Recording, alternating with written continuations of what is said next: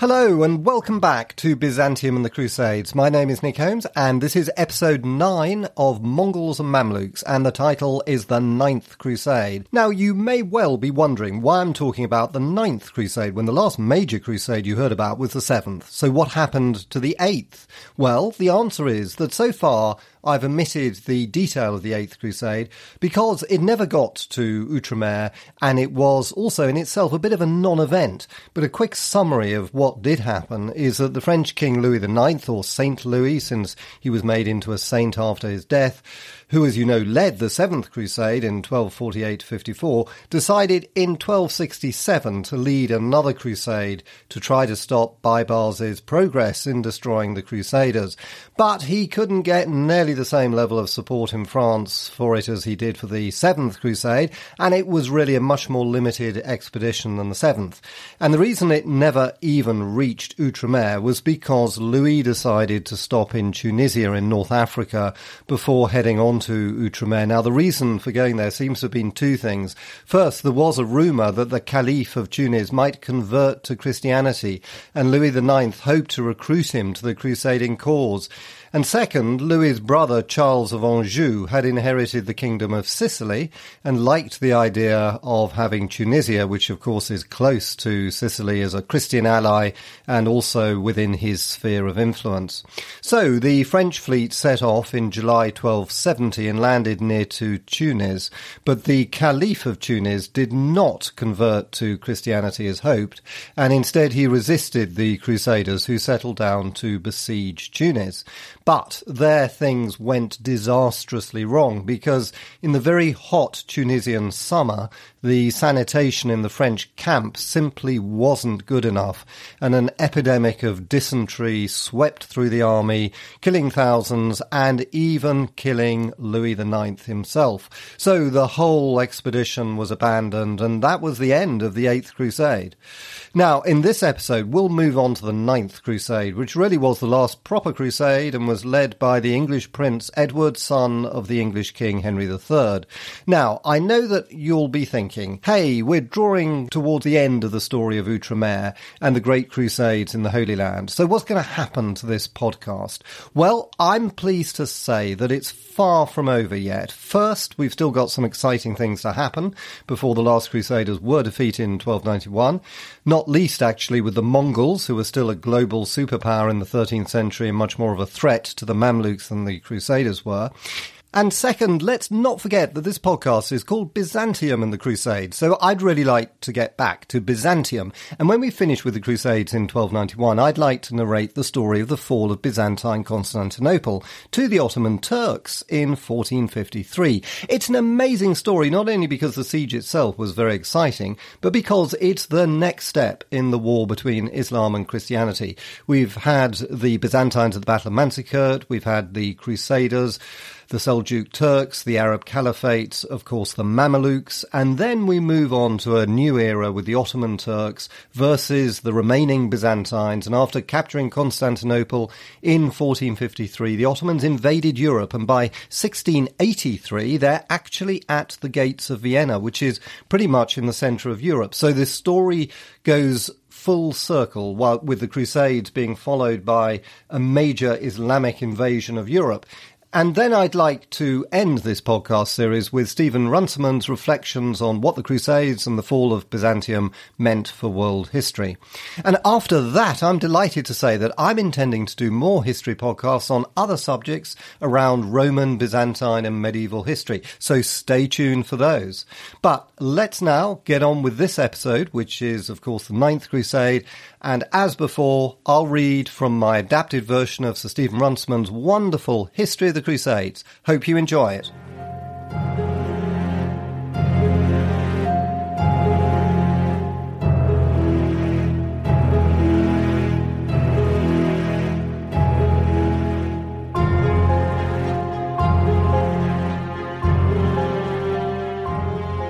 The Ninth Crusade was the long promised English crusade, for King Henry III of England had long ago taken the cross, but he was now an old man, worn out by civil wars.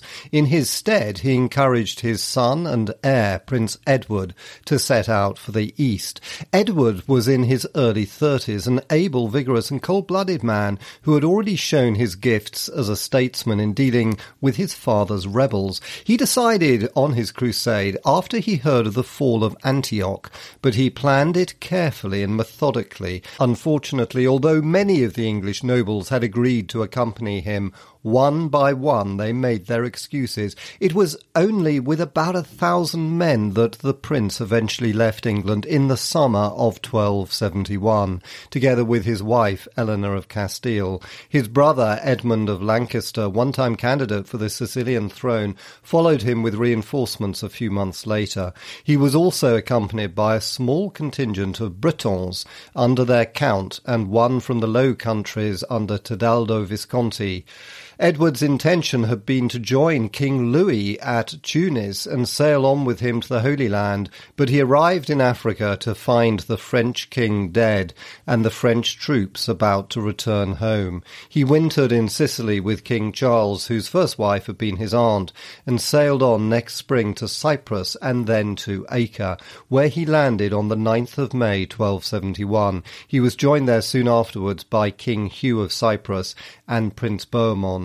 Edward was horrified by the state of affairs in Outremer. He knew that his own army was small, but he hoped to unite the Christians of the East. Then he hoped to make an appeal to the Mongols for a combined attack on Baibars. His first shock was to find that the Venetians maintained a flourishing trade with the Egyptian Sultan, supplying him with all the timber and metal that he needed for his army, while the Genoese were doing their best to force their way into this profitable business and already controlled the slave trade of Egypt. They showed him the licenses that they had received from the Crusader High Court at Acre for this purpose. He could do nothing to stop them. Next, he hoped that the whole army of Cyprus would follow its king to the mainland.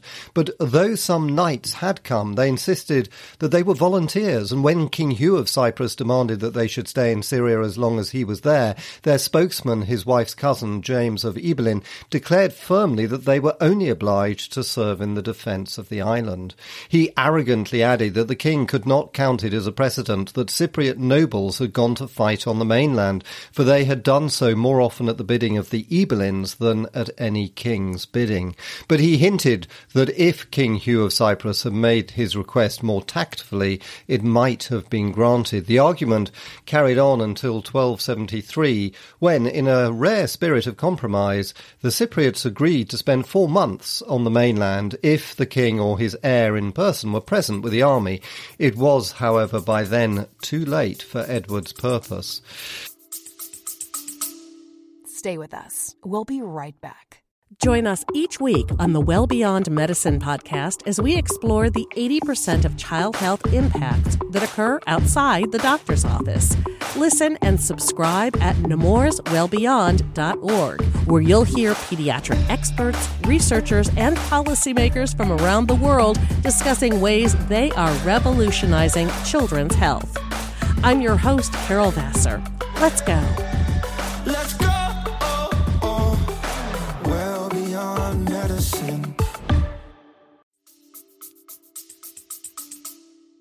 The English prince was not much more successful with the Mongols. As soon as he arrived at Acre, he sent an embassy to the Ilkhan in Persia, consisting of three Englishmen. Abaga, the Ilkhan, whose main armies were fighting in Turkestan, agreed to send what aid he could. In the meantime, Edward contented himself with a few minor raids just across the Muslim frontier. In mid October 1271, the Ilkhan Abaga fulfilled his promise by detaching 10,000 horsemen from his garrison in Anatolia. They swept down past Aintab into Syria, defeating the Turkoman troops that protected Aleppo. The Mamluk garrison of Aleppo fled before them to Hama. They continued their course past Aleppo to Marat and Numan and Apamea. There was panic among the local Muslims, but Baibars, who was at Damascus, was not unduly alarmed. He had a large army with him and he summoned reinforcements from Egypt. When he began to move northwards on the 12th of November, the Mongols turned back. They were not strong enough to face the full Mamluk army, and their Turkish vassals in Anatolia were becoming restive. They retired behind the Euphrates, laden with booty. While Baibars was thus distracted by the Mongols, Edward took the opportunity to lead the Crusaders across Mount Carmel to raid the plain of Sharon. But his troops were too few for him even to attempt to storm the little Mamluk fortress of Kakun, which guarded the road across the hills. A more effective Mongol invasion and a larger crusade were needed if any territory was to be reconquered. By the spring of 1272, Prince Edward realized that he was wasting his time. All that he could do without greater manpower and more allies was to arrange a truce that would preserve Outremer for the time being. Baibars, on his side, was ready for a truce. The pathetic remnant of the Crusader kingdom lay at his mercy so long as he was not hampered by external complications. His army's first task was to ward off the Mongols, who must further be restrained by diplomatic action in Anatolia and on the steppes. Until he felt secure on that front, it was not worthwhile to make the effort necessary to destroy the last Crusader fortresses. In the meantime, he must prevent intervention from the west, and for that purpose he must maintain good relations with Charles of Anjou, the only potentate who might have brought effective help to the Crusaders. But Charles's main ambition was the conquest of Constantinople. Syria was for the moment of secondary interest to him. He already had vague thoughts of adding Outremer to his empire. He therefore wished to preserve its existence, but to do nothing that would enhance the power of King Hugh, whom he hoped some day to displace. He was willing to mediate between Baibars and Edward on the 22nd of May 1272. A peace was signed at Caesarea between the Sultan and the government of Acre. The kingdom was guaranteed for ten years and ten months the possession of its present lands, which consisted mainly of the narrow coastal plain from Acre to Sidon, together with the right to use without hindrance the pilgrim road to Nazareth. The county of Tripoli was safeguarded by the Truce of 1271. Prince Edward was known to wish to come back to the east at the head of a greater crusade, so, despite the truce, Baibars decided to eliminate him. On the 16th of June 1272, an assassin disguised as a native Christian penetrated into the prince's chamber and stabbed him with a poisoned dagger. The wound was not fatal, but Edward was seriously ill for some months. The Sultan hastened to dissociate himself from the deed by sending his congratulations on the prince's escape. As soon as he had recovered, Edward prepared to sail for home. Most of his comrades had already left. His father was dying, his own health was bad, and there was nothing more that he could do. He embarked from Acre on the 22nd of September 1272 and returned to England to find his father dead and himself proclaimed king. Meanwhile, the Archbishop of Liège, who had accompanied Edward to Palestine, had left the previous winter on the unexpected news that he had been elected Pope. As Gregory X, he never lost his interest in Palestine, and he made it his chief task to see how the crusading spirit could be revived. His appeals for men to take the cross and fight in the East were circulated throughout Europe as far as Finland and Iceland. It is possible that they even reached Greenland and the coast of North America, but there was no response. Meanwhile, he collected reports that would explain the hostility of public opinion.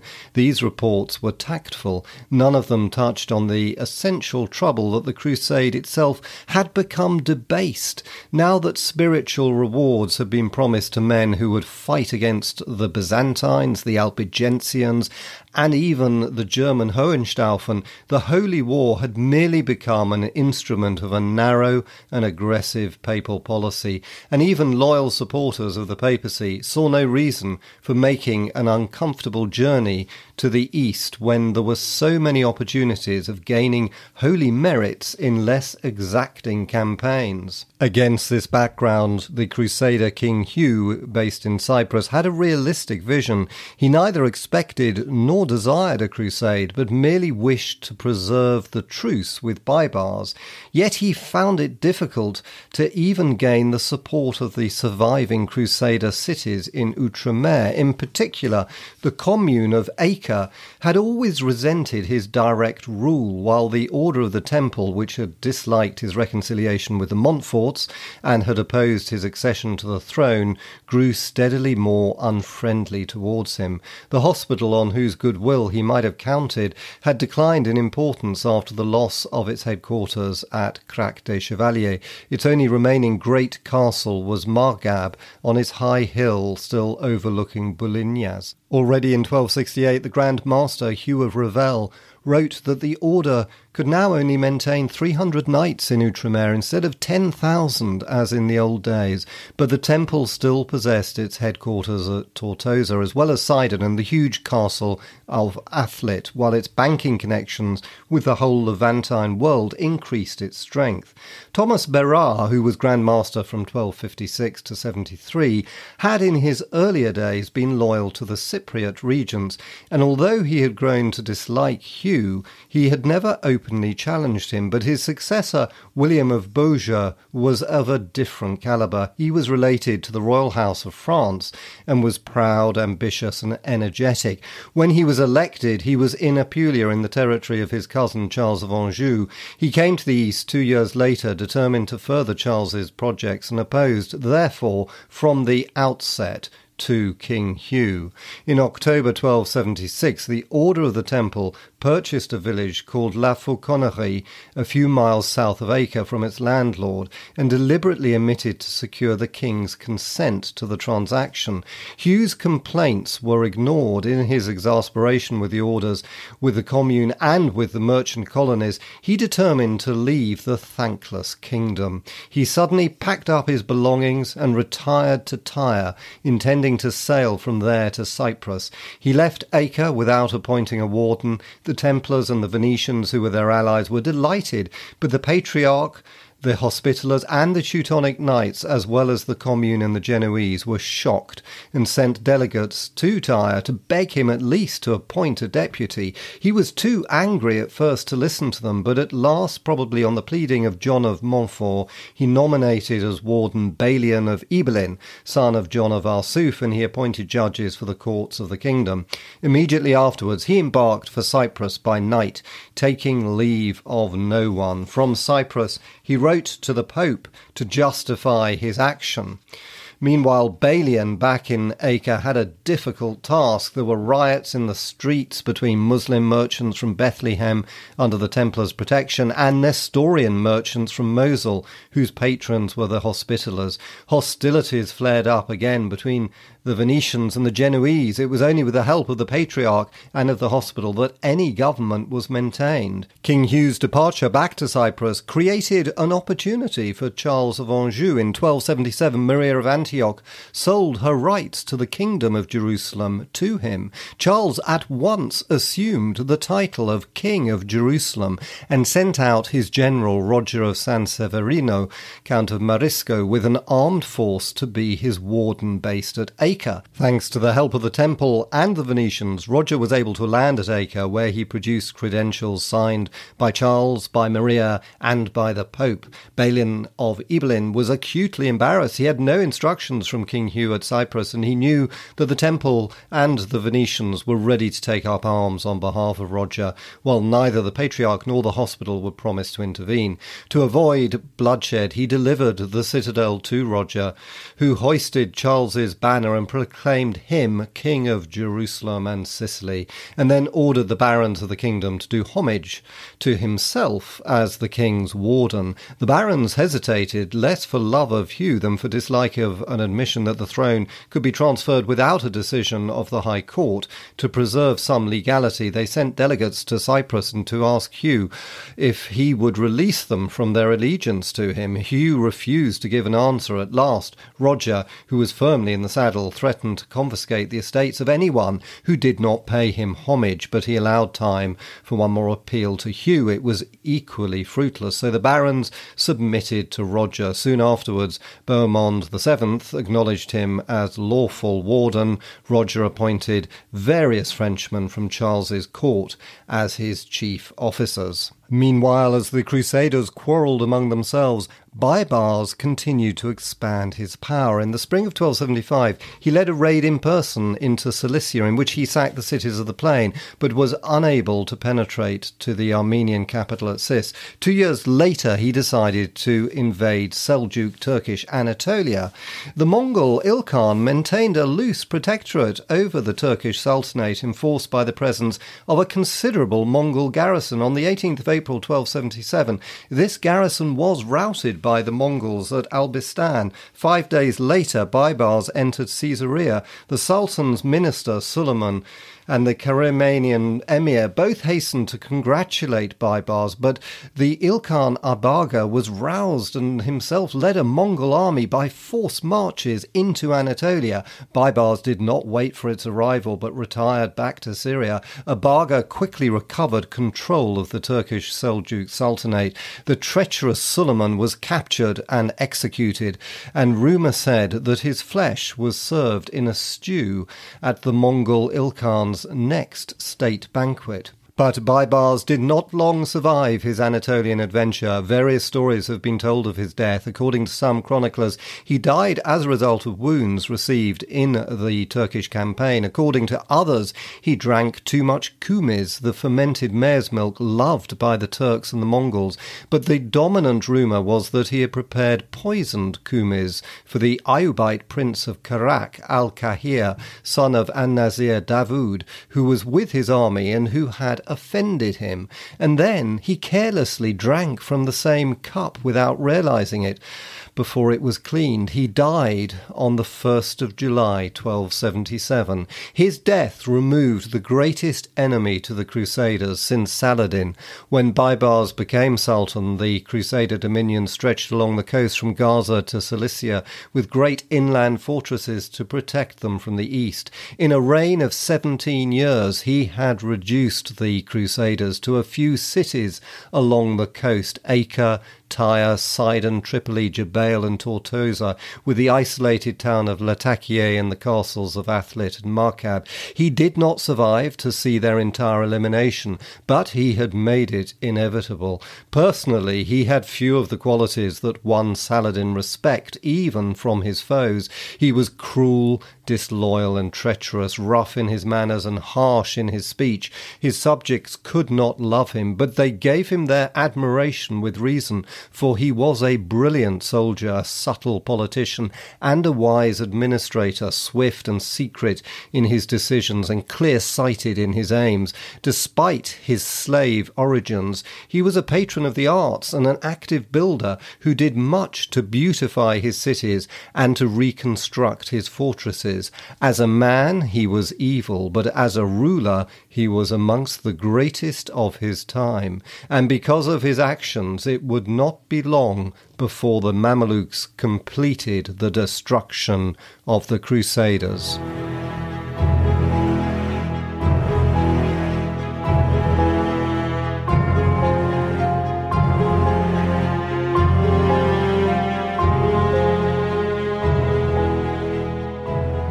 And that ends this episode. Hope you enjoyed it. And if you did, I'd be delighted if you wanted to recommend it to a friend or leave a review on Apple Podcasts. Thank you so much. And in the next episode, we'll hear how before the Crusaders were finally destroyed, it was the Mongols who returned to play a major part in Mamluk and Crusader history.